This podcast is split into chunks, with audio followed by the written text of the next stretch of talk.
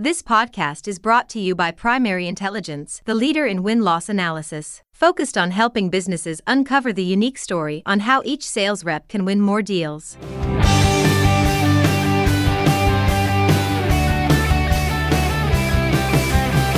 Hey everyone, and thanks for joining me on another rousing edition of Sales Intelligence Weekly brought to you by Primary Intelligence. I'm Ryan Queller. So, cold calling.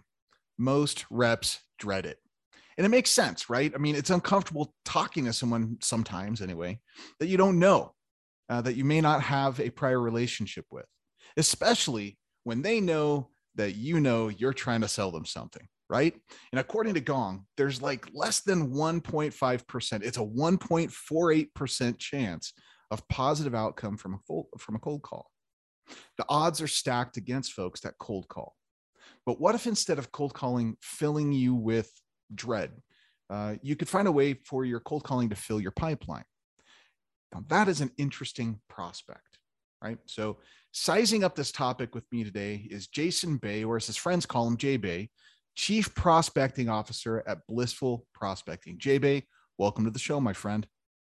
Good to be here. I love that instead of filling you with dread, it fills your pipeline. That's a good, uh, it's a good little tagline. Yeah, yeah right. I mean, yeah, you, you can you can have it nickel every time somebody says it, right? But no, it's uh, you know, in dread pipeline. So that's actually going to be the core of our conversation today, right? I mean, I mean yeah. that that that's the game. Yeah, you mentioned you know having conversations with strangers, and you know, I used to be really shy uh, when I was in middle school, high school. We talked before we hit record here around. Uh, I played basketball growing up, and thank God I played sports. Mm. You know, I was a three sport athlete when I was you know elementary school, middle school. Thank God I played sports because I it would have been really hard for me to make friends. You know, otherwise I I literally would. I remember my mom dropping me off for soccer practice as a kindergartner. And as soon as the coach waved at me and said, Hey, Jason, I was so shy and embarrassed. I covered my face up like this just because I was so like, oh my God, you know, he's paying attention to me. Everyone's like waving to me, the the new person on the team or whatever, you know. And I got into sales by my first job was going door to door selling house painting services. I did that in college, my freshman year. So wow. prior to that, sales, I think most people get into sales on accident. I was not your typical I'm not extroverted, still not extroverted. You know, I never talked in high school, especially college, going as a freshman, living in the dorms by myself and having no friends. That was horrifying for me to have to do that. And I did really well socializing. It's not like I didn't have the ability. I was just so horrified to talk to people that I didn't know. And I had a really big fear of rejection. And I think that a big part of that we take into how we sell. You know, uh, Michael Port has a really good quote that I, I really like. Uh, he wrote a book called uh, Book Yourself Solid. Mm-hmm. And he said, business problems are really personal problems in disguise. You know? So I had to, and I'm sure we'll get into this, I had to kind of figure out how to how to have conversations with people that didn't know who I was and didn't know why I was, you know, in this case, my first job, like I said in 2008, that was me at their door, you know? So we can definitely dig into that. But yeah, this this certainly did not come naturally uh, to me to me at all. How did you figure it out? I mean, that that's actually very interesting to me, and I'm sure a lot of our listeners fall in the same boat. Unlike me, yeah, you know, I have no shame, right? Uh, I, I I just grew up in a household where nothing was sacred, everything was loud and obnoxious, and maybe I'm a little bit that way as well. And so there's no shame, and I I go headlong into things. I'm cannonball into everything that I do, right? Um, yeah, uh, it's different for my kids and it sounds like it was very different for you. So how did you overcome that? You know how do you overcome that that fear? Yeah. Well i'm very competitive and i think that i got this in sports and my my mom and dad are both really competitive too and i as soon as I got that job, uh, so they came into my cl- one of my classrooms and just talked about, hey, run a house painting business over the summer to make some money, right? And I was like, hey, I could make $10,000 in a summer doing this. That's way better than stacking wood on a cart at a mill, which is what I did the summer before to make money for school. You know, I don't want to do that again. That freaking sucked. Yeah. So as soon as I realized that, because I didn't really understand what sales was. Mm. And when I was interviewed and I got hired, uh, oh, I'm in a sales position now. There's a leaderboard. I want to be at the top of that leaderboard. I know that I can be better than other people at this. So I would, you know, go through their kind of sit down trainings and like, hey, I'm sitting in a room with 40, 50 other people. I'm going to kick everyone's. Can we use profanity on this podcast? No? You know, I prefer if we do. So, uh, yes. yeah, okay. I want to kick everyone's ass, dude. You know what I mean? So that for me was a really big driver. That was way bigger than the discomfort that I felt going door to door. Mm. So I uh, he's one of my best friends now, a guy named Barry. He was my sales manager, so he's a couple years older than me at this time, but he's still in college, you know. And he takes me out, and I remember because he was going to go meet with me. I had to commute two and a half hours home because that was kind of the thing. You go home over the weekend, right, to run your business and he meets me out there and i remember sitting in my car because like I, I was there you know kind of earlier than he was i was sitting in my car for 30 45 minutes i was like god dude what am i doing right now this is gonna suck like i'm probably gonna knock on some doors and i'm gonna know these people it's gonna be really embarrassing and they're gonna tell me that they're not interested in all this other stuff and what he showed me was a really important lesson that's so important for cold calling b2b too he's like dude we're just gonna have conversations with these people there's no pressure let's just let's just talk to them. That's that's all. let's just focus on that part. Mm. I was like, oh, that sounds simple enough. And I think for me, reframing that, that's what I work with a lot of sales reps with now that experience call reluctance. Is dude, don't put pressure on yourself to get a meeting because you don't even know if meeting with Brian makes sense. You don't even know that yet. Let's just focus on having a conversation. Don't come in with anything more than that. Mm. Come in prepared, do some research, all that other stuff, but don't come in with the expectation of anything outside of, I'm going to see if this person's willing to engage in a conversation with me. And not everyone's going to be, and that's okay. And that transformation for me was really big. And then also, when you go door to door, I, I, like cold calling to me is easy having gone door to door because I'm like, what the worst thing that someone could do is hang up on me. They're not going to slam the door in my face or threaten you physically. the door and be yeah. really angry at me or you know, I'd walk up to the door and we would try to do it between like, you know, four, five, six o'clock in the evening because people were home after work, right? Yeah. Well, guess what people are also doing at that, that time? They're eating dinner. Yeah. And you know how humiliating it is when you walk up and you see someone's window open or they're eating dinner and like, oh, I'm about to interrupt this person this person's dinner, you know? And you just get used to, hey, all of these things that I think in my head are gonna happen, usually they don't. Maybe one out of a hundred people was rude to me. Mm. And if I just acknowledged, hey, I saw that you're eating dinner right now, I'll make this quick. I was coming by because I noticed you had some peeling paint in your house, so we're painting some homes in the neighborhood. Are you thinking about getting that done? Can I give you a free estimate? You know, that kind of thing. And I realized that all of the stuff I had in my head around what was going to happen, I mean, that's human nature to catastrophize, you know, and, and make things negative bias, right? Is what we have as humans. And mm. I found that with cold calling, it's the same kind of thing. I mean, we have all of these, the negative self talk, dude, that people have going into a cold call is so bad. It's oh, it's terrible and it's real. Yeah, it's totally real. And and the thing is that you can manage your self talk. It's it's no different than sports. If I go into a, a basketball game and you know, I can feel it right now what that felt like to, you know, be standing at the hallway of the locker room of, you know, there's you know, this gym seated maybe five or six hundred people and everyone's like cheering really loud. We're about to run out for warm ups you know, if I was thinking at that time, oh God, we're gonna get our asses kicked today, and you know, I'm probably gonna, I'm probably gonna get called for a bunch of travels and double dribbles, and you know, I imagine if I go in for a layup, I'll probably get blocked. Like, I couldn't imagine going in with that self talk. Yes, that, that's what people do in sales. Yeah. Oh God, Ryan, he seems so experienced. I mean, he's probably not going to be interested in what I have to say. I mean, they probably already have one of these tools or services in place, right? And or people, you know, because I do this too, and I always ask people what they think. Another one I hear too is oh, he doesn't look very friendly. If they look at the person's LinkedIn profile and they're not smiling in the picture, they're like, oh, he doesn't look very friendly. And it's just not the case. When you call these people, most people, when they pick up the phone, they're not picking it up on purpose, thinking this is a salesperson and I really just want to hear their cold call. But most people are not jerks. Yeah. They're really not.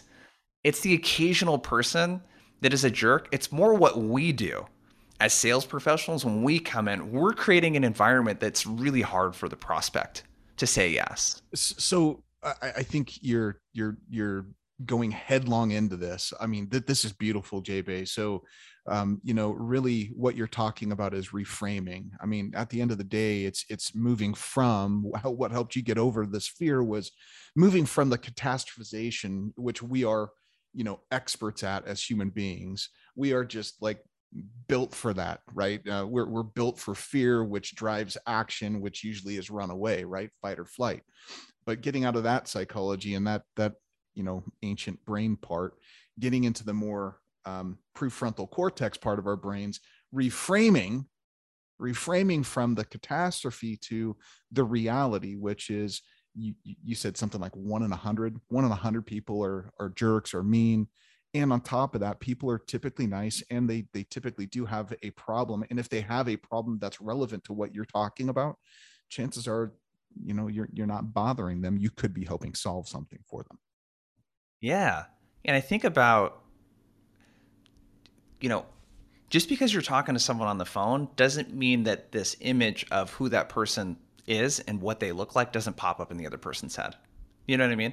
So there's some things that you need to apply that you would do in person over the phone.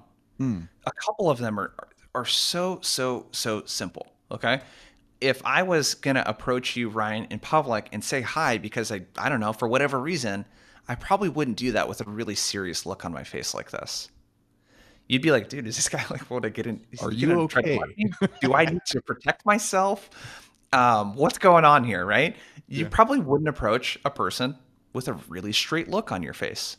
The other thing that I probably wouldn't do is approach you and then maybe sit down somewhere and then start talking to you. Probably wouldn't do that, right? I would probably be standing. You know what I mean? And if I was trying to make a really good first impression, on you or someone else. Let's say I was uh, walking by my wife before we met, right? And I wanted to go talk to her. Uh, I might have better posture than I normally have. I might stick my chest out a little bit. I might have a big smile on my face, you know, all of those things. And I call this making an entrance when you mm-hmm. call someone. You would do all of those things. So why don't you do that when you talk to people over the phone? Because for people listening, you can hear a big difference in this and this this sounds a lot different when I'm talking like this with a huge smile on my face versus when I'm talking like this. Yeah. You can hear the difference. I can see the person smile even though I can't see them. I'm working with Vince right now. He's a guy in one of our programs, Outbound Squad, and this, I just hammered this with him yesterday. We just did a bunch of reps. I was like, dude, you need to stand up when you're doing this. I want you to like be in the most confident posture that you possibly can, and I want you to smile and it just completely changed the way he introduced himself. So I think the first thing that you need to think about is how do I make an entrance? And it starts with your mindset and your tonality.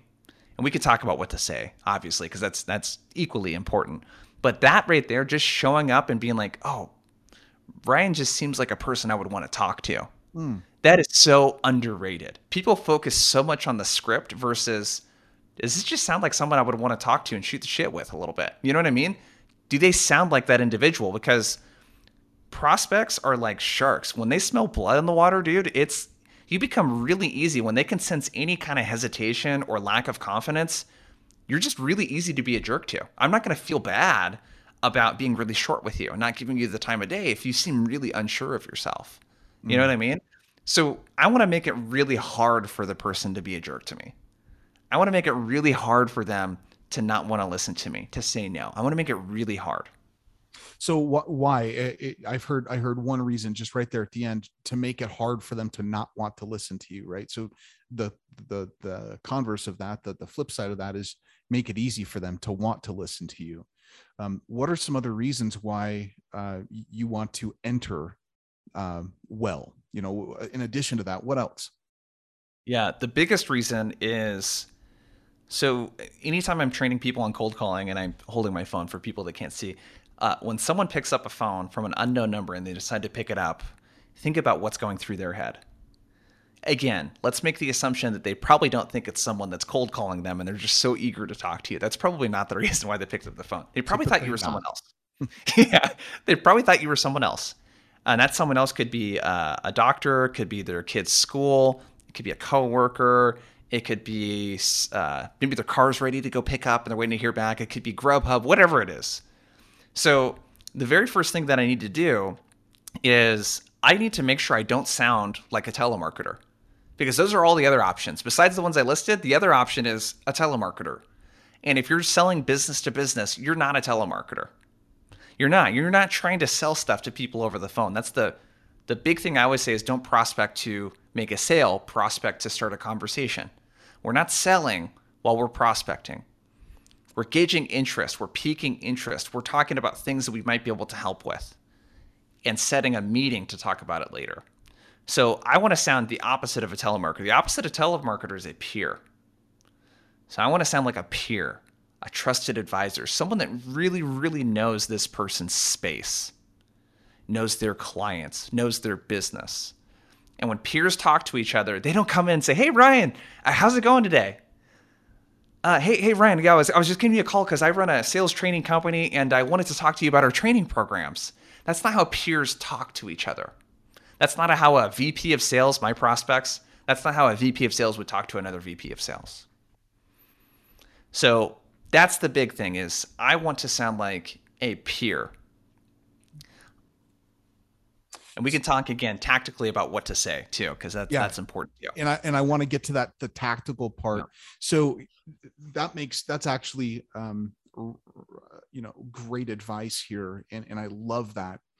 Um, I'm thinking back through my own experiences, having owned and run businesses through you know through my career, uh, having you know uh, reps come in and try and sell me their their wares or their their services and how I've received them and what the difference is. I think mm-hmm. it's I think you, you are hitting spot on where uh, somebody comes in and they feel like they know their business, which is my business. They better be aligned, right? And if they're not, yeah. it, it, it's bad. And on top of that, it's not the the sticky sweet, you know, you know super smiley person that i'm really interested in is the person that feels comfortable in their own skin right? And yeah. now that's not to say the smile doesn't matter but uh, you know you can't just rely on that one thing. Look i want to come back to this idea of dread right? Because you know let let's let's bring the mood down a little bit for the show. Let's let, let's go let's go negative here for a second. Um, so uh, at the top of the hour, at the top of the show, I, I mentioned that most folks dread cold calling. You know, hmm. why? Why do you think people? I mean, is first of all, is that too heavy a word? Um, uh, and second, in you know, why why do they dread it so much? That's the perfect word I would probably use to describe it. That's because it, it's the word that I hear people use when okay. they talk about it. So I think there's a couple things we've already sort of talk through the call reluctance piece. I look at call reluctance, there's kind of two parts to it. One, there's just the anxiety and fear associated with rejection. Right. And I think a lot of that has to do with your with your self-talk and the sort of framework that I walk people through. It's it's called pattern interruption or deconditioning. Mm-hmm. And it's actually a framework that therapists and folks like that use to help people break bad habits, addictions, and that sort of stuff. And the four part framework is, you know, identify the pattern, pinpoint the trigger, derail and replace, and then practice and reward. So identify the pattern is pretty easy, right? I dread making cold calls. If you pinpoint the trigger, what I want you to do is get like super specific. At what point do you experience this? And I gave some examples earlier. A lot of people, it's, oh, I'm about to make a call and I see the person's job title. I'm about to make a call and I see their experience on LinkedIn. Whatever that is, I want you to really pinpoint the trigger. And where you can derail and replace is think about the narrative that you tell yourself. Mm. Instead of this person won't be interested because of this, I always like to like go the positive way. Um, wow, Ryan has so much experience doing X, Y, Z. I really, I really ad- admire this guy. He's got a lot of really great experience. I wonder what I could learn from having a conversation with him about. I wonder if Ryan is dealing with some of the same things that are, you know, holding back some of the other VPs of sales that I talk to. I wonder if he might be able to learn from some of those insights from some of the work that we've done. I think the narrative is really super important that you tell yourself. And then we talked about some of the other physical things that you can do too, which I feel is really underrated. Like having some sort of routine that you go through that kind of primes you. No different than uh, if anyone here lifts weights, there's these things, and I just learned about this. I've been lifting weights for the longest time and didn't know that there's these exercises you can do that they're called priming and there are things that you do. It's not stretching, it's exercises that you would do. And one of them, if you're going to do a shoulder or a bench press day, is you would like lay on your back and put your arms kind of flat with your elbows on the floor, and you would like reach up like mm-hmm. this while you're on your back. And if you do that, you can really feel it work in your shoulders. It's priming your shoulders so that you're getting into your body into this phase where you're going to feel the workout in the right places and it's warming up those muscles. Why wouldn't you approach doing cold calling the same way? You know what I mean? Have a routine. And that routine should include something around uh, a song that you like to listen to, if that's your thing, to pump you up, because a lot of um, studies they've done around, you know, people get like 10 to 14% more out of a workout when they listen to motivational music. it's not because they got stronger all of a sudden. You know what I mean? It's just a total mental thing. Um, you should have some sort of mantra. So in this case, uh, I just shared some of them. Like, what are some of the positive things I might learn from this conversation versus playing the negative, you know, kind of game? And then I like to do something a little physical. So that could be do five push-ups real quick, do a couple burpees, take a walk outside for five minutes, whatever it is. Like, do something that gets you standing up and like active, and then be standing up while you make those calls. There's a lot of physiology uh, in there around you know power posing is there's a whole TED talk on power posing. You know what I mean? And yeah, just the thing the, the just standing with your, hands up. Yeah, yeah, yeah. Just standing in a confident stance makes you feel very different. You know, um, so I think there's that side of call reluctance, right? You need to like the kind of mental gymnastics, and the other reason why people dread making cold calls is because they're not good at it. You know, I mean, of course, 1.4 percent, uh, eight percent chance of success of course, if you fail 92 plus percent or 98 plus percent of the time, you're going to hate doing that activity.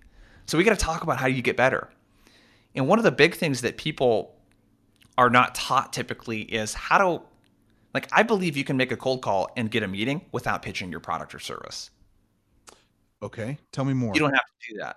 Tell me more. Like you don't have to do that. The typical way that someone would make a cold call is the, the example I gave earlier hey Ryan, this is Jason with Blissful Prospecting. We do this. Here's our stuff. Are you interested in talking about it later?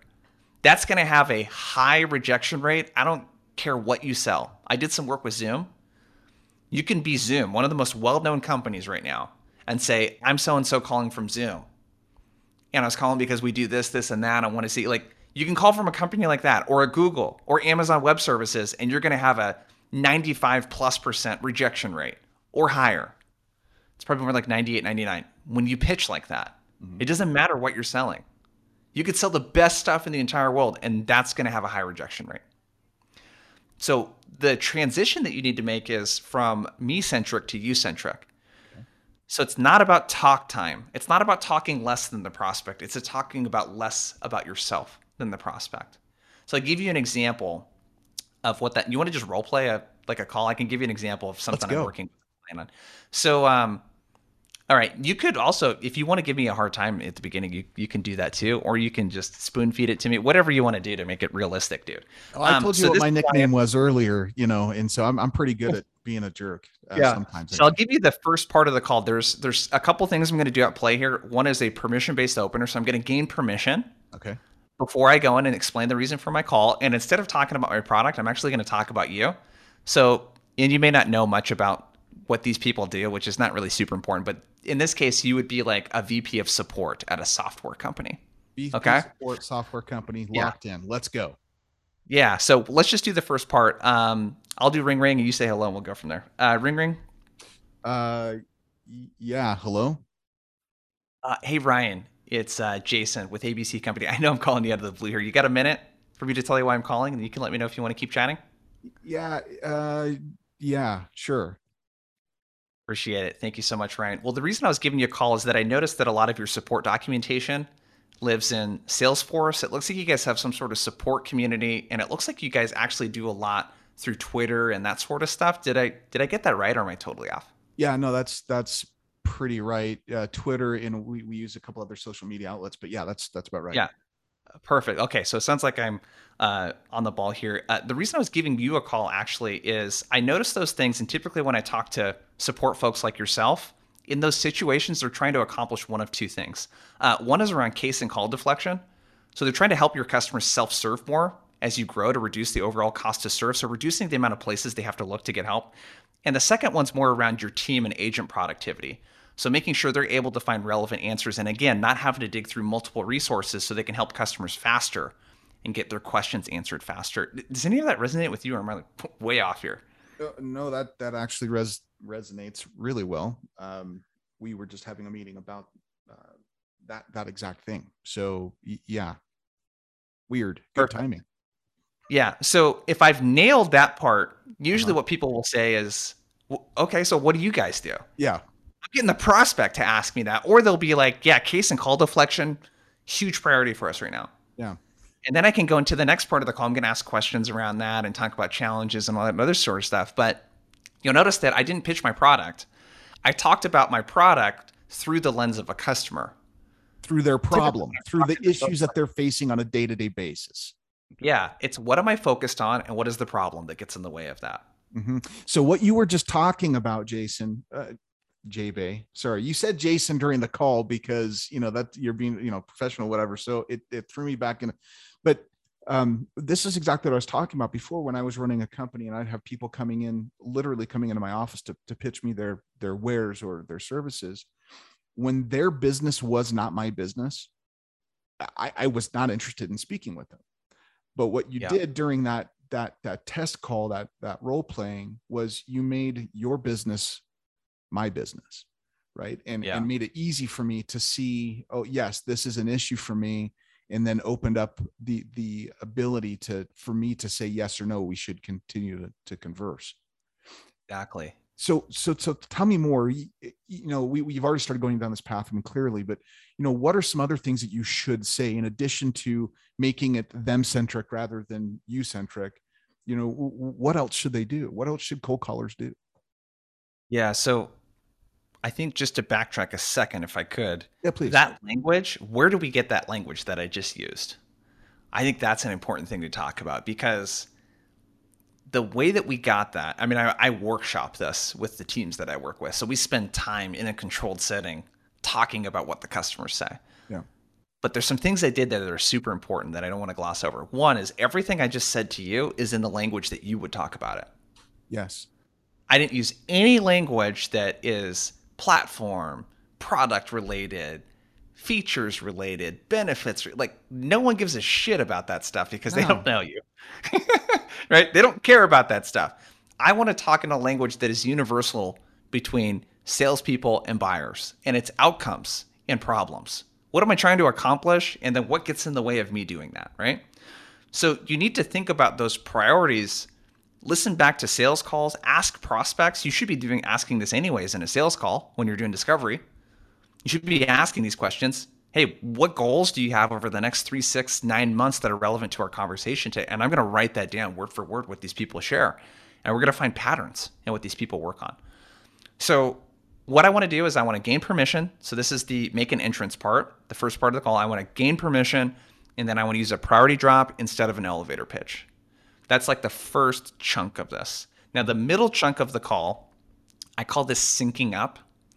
So, you did a really great job of this before we started the podcast. You were asking me questions about where I grew up and all this other stuff, and you had great follow up questions to that, right? That's called a support response. So, there's shift and support. So, uh, support response is when someone shares something we have natural curiosity about wanting to get to know that person a little bit more. So when someone says they're from the Bay Area, we say, Are you a Giants fan? Have you been up to Southern Oregon before? Have you ever taken, like, that's showing genuine interest, right? A shift response, which is what I do, most people do this throughout their entire day, both personal and professional context, is we think about what that person said and how it applies to us. Mm. So if you said, Hey, I'm from the Bay Area, I'd be like, Oh, well, I'm from Oregon and I actually like doing this, and here's what I like to do for fun. And like, I think about what you say in how it relates to me versus being interested in you. So, how does this relate to cold calling? When people say, yeah, yeah, if we use the example before, yeah, more case and call deflection, definitely. Well, you know what? I'm so glad I reached out to you because our solution does X, Y, Z, and I'd love to hear. Like, you completely shift. You get this golden nugget from a prospect. And it's open. And instead of being, oh, Tell me more about that. How is it affecting you guys right now? What initiative do you have? How are your reps getting better at case deflection? What plans do you have in place to get those three sources of documentation into one place so that you can drive down the cost to serve? Like, I'm going to support those responses. So, there's a really easy framework. I didn't come up with it. It's called TED Tell, Explain, Describe. hey, tell me more about that. Oh, describe your process oh, explain to me how does that work when a customer goes to Salesforce and they can't find what they're looking for? Do they submit a support ticket? Do they call you guys? How does that typically work? So that's what I'm going to do in the middle part. My job is to sync up with you. And I do that by supporting what you're saying instead of shifting what you're saying. Mm. And what really helps is for me to have a really good idea of what the common problems are. So in the case of case and call deflection, where I really am going to try to figure out is I'm going to try to figure out how you're supporting your customers right now. So I might say something like, and this is, I'm trying to find your current solution, like how you're getting the job done right now. Hey, correct me if I'm wrong here, Ryan, but according to my research, it looks like you're using a lot of PDFs and long documentation on the knowledge base as a way to support your customers and help them get their answers. Did I get that right, or are you guys doing something else? Right? And people may be like, yeah, we are using PDFs. Well, one of the problems I know with PDFs is that I mean, have you ever tried searching through a PDF, Ryan? It's not very intuitive. You do Command F and you like yeah. look for key. Like that's not a very intuitive way to search for stuff, right? Imagine if Google worked like that. Yeah. To find stuff you were looking for on the web, you just had to like put a keyword in and it would just show you. It didn't like pick relevant stuff. I think that you might like. You know what I mean? Yeah. Well, this is the same way that companies provide support to their customers. They give you a freaking PDF and you got to hunt through all the answers and it's organized well, but that's not an efficient way to find an answer. So I might say something like, and this is called question stacking. So question stacking is instead of saying, hey, what's your biggest problem? It's me suggesting something that I hear from other people like you and then asking you if you run into that. That demonstrates business acumen. That's what I need to be a peer and a trusted advisor is I need to demonstrate business acumen. So I might say something like, you know, Ryan, you might totally have this handled with your team, but I'm curious. Oftentimes, what we hear with PDFs is that customers aren't able to search and access specific information. Mm and it just leads to long resolution times and sometimes that leads to churn. Again you might have this already figured out but if someone can't find what they're looking for in those pdfs what happens next? What do they usually do?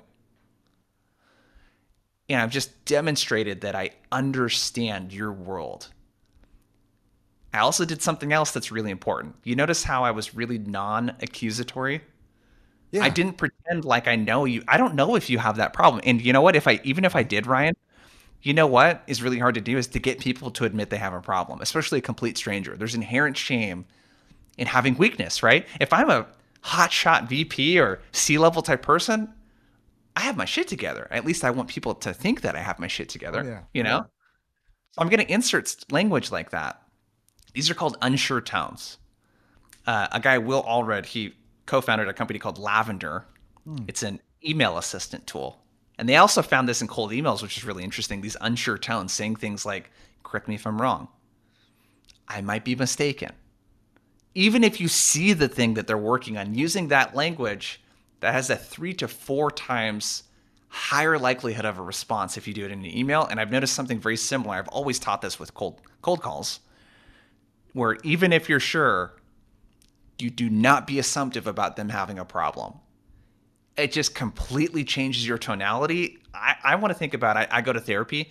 I, I think about how a therapist gets you to open up about stuff that's really hard in your life. They build trust with you and they make it a very non threatening, non judgmental environment for you to be able to share stuff. Hmm. I want to do the same thing in that middle part of the cold call, in the sync up part. I get a minute, two, maybe three minutes to ask you two or three really focused questions. And I'm going to make sure I do that in a way that gets you talking and I'm going to support what you say because that's going to be the thing that I do to leverage booking a meeting with you if it makes sense. Okay, so I, I want to unpack a little bit further. How far down the path do you go to to demonstrate um, your business acumen? So you did something that was wonderful when you're talking to like you called it the hotshot VP. Um, and by the way, I think that's a totally appropriate way to to view VPs because they all I'm I'm a badass hotshot V, You know, I got here for a reason. I do have my stuff together, yeah. right?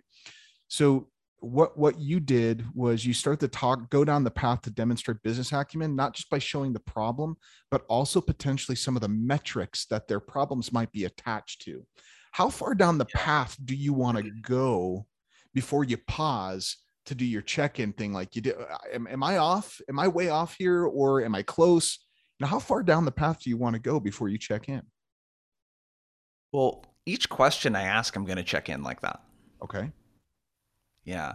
So anytime I ask a question, Oh, I, I misunderstood what you're saying. I think what you're asking, correct me if I'm wrong, is how many questions might I go down the path of in this middle part of the call before like we transition into something else. Yes, that's because is not a disco call. I'm not going to spend 30 minutes talking to this person. No, you don't okay. want to peel this dude's onion too much, right? I mean, it, it's like ah, well, like let let me let, let me alone a little bit.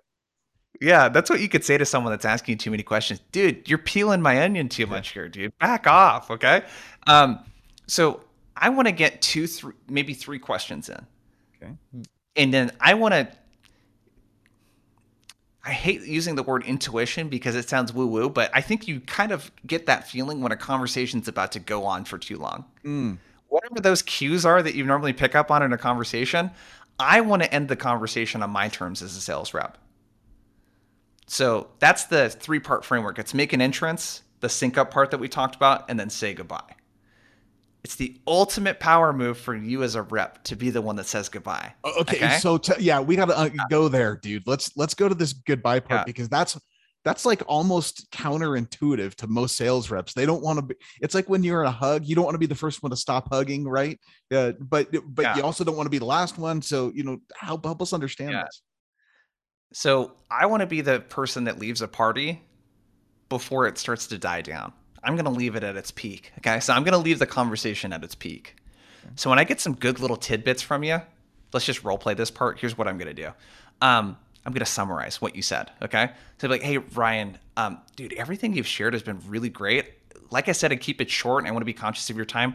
What I heard from you, feel free to correct me if I'm wrong, is that you're using a lot of PDFs and a big focus for you right now is more case and call deflection. And you're not able to do that because you have these PDFs, you have the Salesforce instance, and customers are just having to go to too many places to get answers right now. And you're worried about how that's going to affect your cost to serve. Did I miss anything or did I get that right? No, I think that's that's right. I mean, there there might be some other things, but that's the the meat of the issue. Okay. Great. Well, these are all things. I don't know if this makes you feel better. I hear from almost every software company that we talk to that's about your guys' size. Companies like, you know, XYZ and, you know, XYZ. Can I make a quick suggestion? Yeah. Uh, would it hurt to unpack this a little further when I'm not, you know, cold calling you in the middle of your day? I mean, I'd love to share how some of these companies are solving some of those problems. Do you have Do you have your calendar handy? Yeah. Pa- no. So pausing right there. So okay. Oh, you go straight J-Bay, into it. Yeah. J- hold on a second. That was brilliant. Okay. So so pausing here. What you did was you gave me an out to reschedule. But if I'm really really interested, um, if I'm a you know hotshot vp and i have you're talking my talk that also gives me the ability to say no i want to talk now which totally transfers the power back to you as the cold caller. I mean that was that yeah. was a genius that was a brilliant approach to this to the situation. Yeah. So anytime i want to transition because this always feels awkward for reps is how do i transition into asking for the meeting? Yeah. Don't just ask for the meeting right away just summarize back what you heard.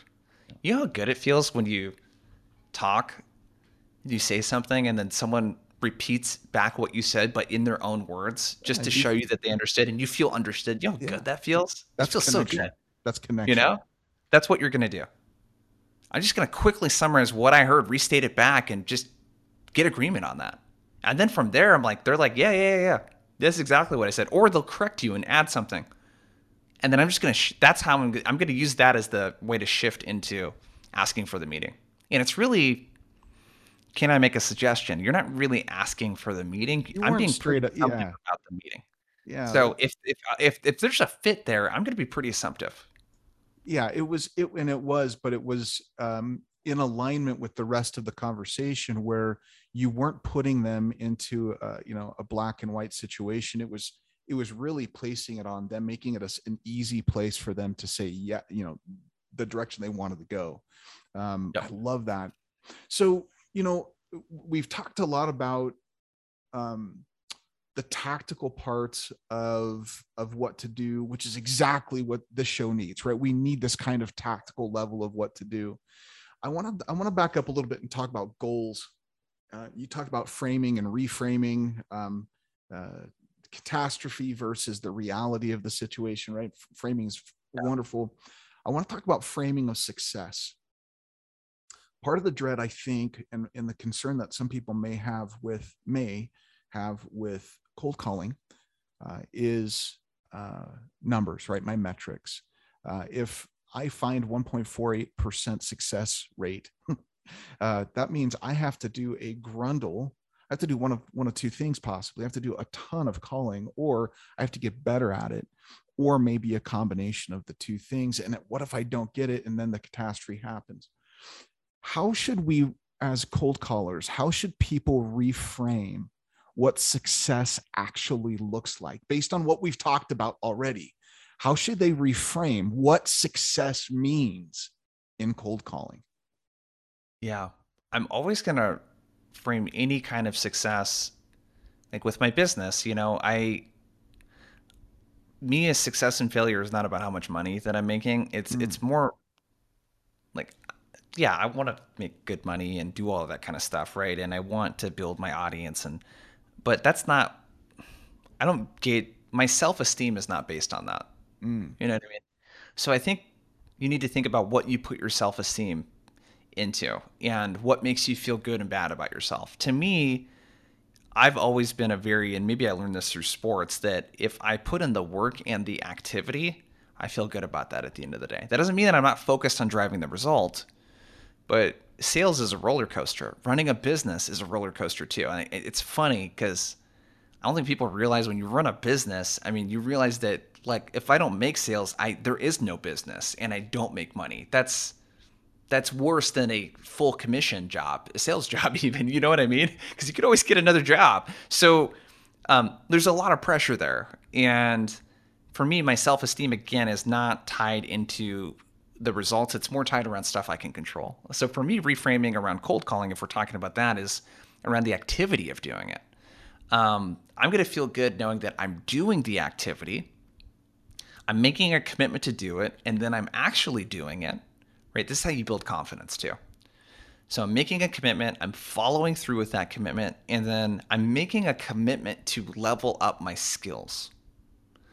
I'm making a commitment to tactically get better at what I'm doing. And you know what? You don't need to pay for programs and courses like I have. We have free podcasts like this one that you can listen to to get better at this stuff. So, not having a budget or money to spend on your own personal development is no longer a valid excuse. We could have used that excuse when I was getting started. You know, 15 years ago, there wasn't really a lot of great B2B content on how to do this. No. I would venture even to say five or six years ago. A lot more people are talking about it now. So that's that's how I reframe it. And then I want to think about there's a couple metrics that I want to really uh, stay on top of. One is obviously the total number of calls that I'm making, my pickup rate, because there's certain little things that you can do to increase your pickup rate. And then I want to be really conscious of the number of connects to booked meetings. So Gong stat doesn't like what it doesn't like if we go into that stat a little deeper, the 1.48%, I mean that's that's including pickups and not and, and not that's just number of attempts. Yes. So the typical pickup rate might be around somewhere between 5 and 10% depending on your industry. So if you do the math on that, so 1.4, let's divide that by 10. Yeah, that means the typical person's probably going to have a 10 or 15 percent conversion rate of a connected call into a meeting. And honestly, it's actually lower than that. The companies that I work with, oftentimes it's around 3 to 5%. That's still low. I work with reps and we get them up to 30, 40% in some cases. They've got their ICP nailed. They really know the language. They're very confident and they're very skilled on the phone. And world class is 30 to 40%. It's, it's a kind of like a batting average. Um, so I want to commit to the craft. You need to treat cold calling, you need to treat sales, you need to treat it like a profession. This is not a job you just go in and just do the job. There's a skill component to this. You have to dedicate yourself to the craft. It should be unacceptable for you to make calls and to not get better at them because you can control the skill of getting better at the call. You actually have a lot of control over that. You don't have as much control over the outcome of that, but the skill around being confident, doing a good opener. I hear people all the time that just suck at their openers and they, hey, uh, Ryan, this is uh, Jason, and I was, uh, that's unacceptable, dude. You can practice this and get better at that part. You can nail your permission based opener priority drops if you practice. Practice in the mirror with yourself. Find someone, a coworker to practice it with. It is absolutely unacceptable for you not to level up your craft around the stuff that you can control, the practice components of that. You got to expect more from yourself. If you want to be a world class seller, you have to put in world class effort. It doesn't mean working 80 hours a week, by the way. It's just being smart with the time that you put into this and spend 15, 30 minutes a day practicing this stuff. Like, I, commit, dude. I just hear too many excuses from people that don't commit to it. And it's like, oh, yeah, I suck at this. Well, how much time have you spent practicing it? How many podcasts have you listened to? How many courses have you bought? Are you paying for coaching if you can afford it? Are you are you looking at free LinkedIn? There's so like I put out so much free content on this stuff. There's just absolutely no excuse. So I'm a little hardcore in that area. I have zero tolerance for for that type of thing. I couldn't you know? tell. Couldn't tell at all. Uh, so, so, so uh, a couple things here. So I didn't hear you one one time, not once. Did you mention motivation? You mentioned over and over commitment. And the yeah. problem is a lot of a lot of people they'll they'll rely, oh, I'm not motivated, I'm not motivated, and then they just stop. It's not about yeah. the motivation. When your motivation fails, you have yeah. to rely on your commitment. And I loved what you just said there, man. That was that was powerful, and I love that. I hope our listeners take that to heart. For me, that was that impacted me heavily. Thank you for that. Yeah yeah, it's like I don't give a shit about your motivation, dude. I do stuff all the time that I'm not motivated to do. Kobe Bryant said, uh, you know, discipline takes over when motivation runs low. That's it. And uh, I was like, dude, money, right? That totally nailed it. The way that top performers think, or anyone that is elite and world class, is they don't let their feelings dictate their actions. They let their actions dictate their feelings. So you use the same excuse for working out. I don't feel like working out. Well, you know what? Most people that are in really good shape don't feel like working out all the time. You just do it. Like, don't play these games with yourself. You know, another whether you like him or not, Kobe Bryant, uh, one thing he talked about too is people would ask him that, how do you stay so committed to the like to the game and the practice and stuff? And he said, well, the workout I was going to do today, I already committed to doing. Like it's already been decided. I already decided that I was going to do this like last week or months ago. What? Well, I don't need to debate it with my like. I already committed to this. It's already been decided. You know, and you just need to be that person that you need to just your my snowboarding instructor calls it your brain squish, which I think is really funny. Brain um, squish. Um, your brain squish. Okay. Don't negotiate with yourself. That's a skill though. You can practice not negotiating with yourself and just doing the activity anyways and just getting your body to do something that your mind doesn't want to do in that moment. And you always feel better after you do it, you know? Mm. So, commitment. Make a freaking commitment you wow. got to commit to the craft. Commit to the craft. So I, I love that. And I love the passion that you're bringing into this conversation. What, you know, maybe the final question here, you know, we've, you've given the listeners wonderful instructions, fantastic, tactical, usable right now. Like you said, don't need to pay for it, content on what to do. Love it. What's the impact? Like, give me your, your, your final thoughts here what is the impact of committing to you to building out and honing your craft? What's the impact here? Yeah the impact i think is like you want to talk motivation. What motivates me is being able to look at my my business in this case and be able to look at the incremental day-to-day improvements that i make in the business. The whole 1% better thing i just i couldn't think of a better way to explain that you know? So for me, the motivation comes from the stacking of doing things that you committed to doing. Like you want to talk about motivation, you do and make a commitment. Let's say it's cold calling. You make a commitment to do that every business day for an entire month. And you know what? You're going to be pretty motivated to not break that chain. you know? So for me, that's really big is that it just applies to so many other places in your life when you have this skill of I do things that I don't want to do, but that I should do. I'm really good at doing those kind of things, you know? I think that's a big thing. And then the other thing is just the compound effect of this. The compound effect of you prospecting.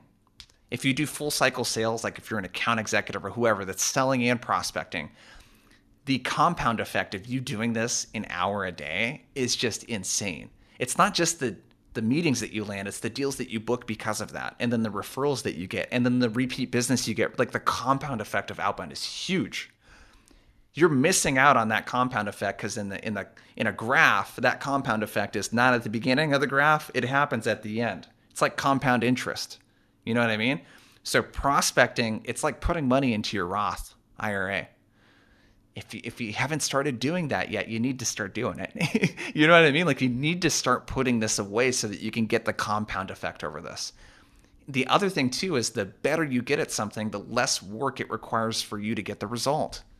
How cool is that? You know what I mean? Just like shooting three pointers in basketball, if I shoot 50%, 40% from three point land, like a Steph Curry or whoever, I don't have to shoot as many shots to score the points that I need to help my team win. That's kind of cool you know, where I don't have to put so much effort into this. So you're missing out on a tangible skill that will help you sell better too. Just the discipline of showing up and doing this on a daily basis and treating it like a craft. I mean, your your livelihood depends on that. Like if you support a family or you help support your family and you have kids, I mean, shit, what's more powerful than that? You know what I mean? You making a decision to prospect every day today could be the difference if you have young kids, you being able to help them pay for college or not. I mean, that's like literally the difference it could make, you know? So the impact's huge. J Bay, brother, man, this has been fun, valuable, helpful, uh, and for me personally impactful. Thank you for being on the show. Thank you for sharing your insights and tactics on how to get better at cold calling, man. Thank you. Yeah, absolutely. This was a blast. Um, we got a podcast too. Check out Blissful Prospecting Podcast, and uh, we talk all about prospecting there. And uh, we got a website, blissfulprospecting.com too. So if you are looking for more free resources, or you're a rep or a sales leader and you want some help, we have all that kind of stuff there too. But uh, like I said, there's just no excuse. There's so much great free information, you know, out there, and I, I like to think I have some of the better stuff when it comes to outbound, especially. So yeah, make sure to check it out, blissfulprospecting.com just like J-Bay said, for more on blissful prospecting and primary intelligence, check out the show notes at www.primary-intel.com forward slash podcast. And don't forget to subscribe so you never miss an episode. We'll see you next time.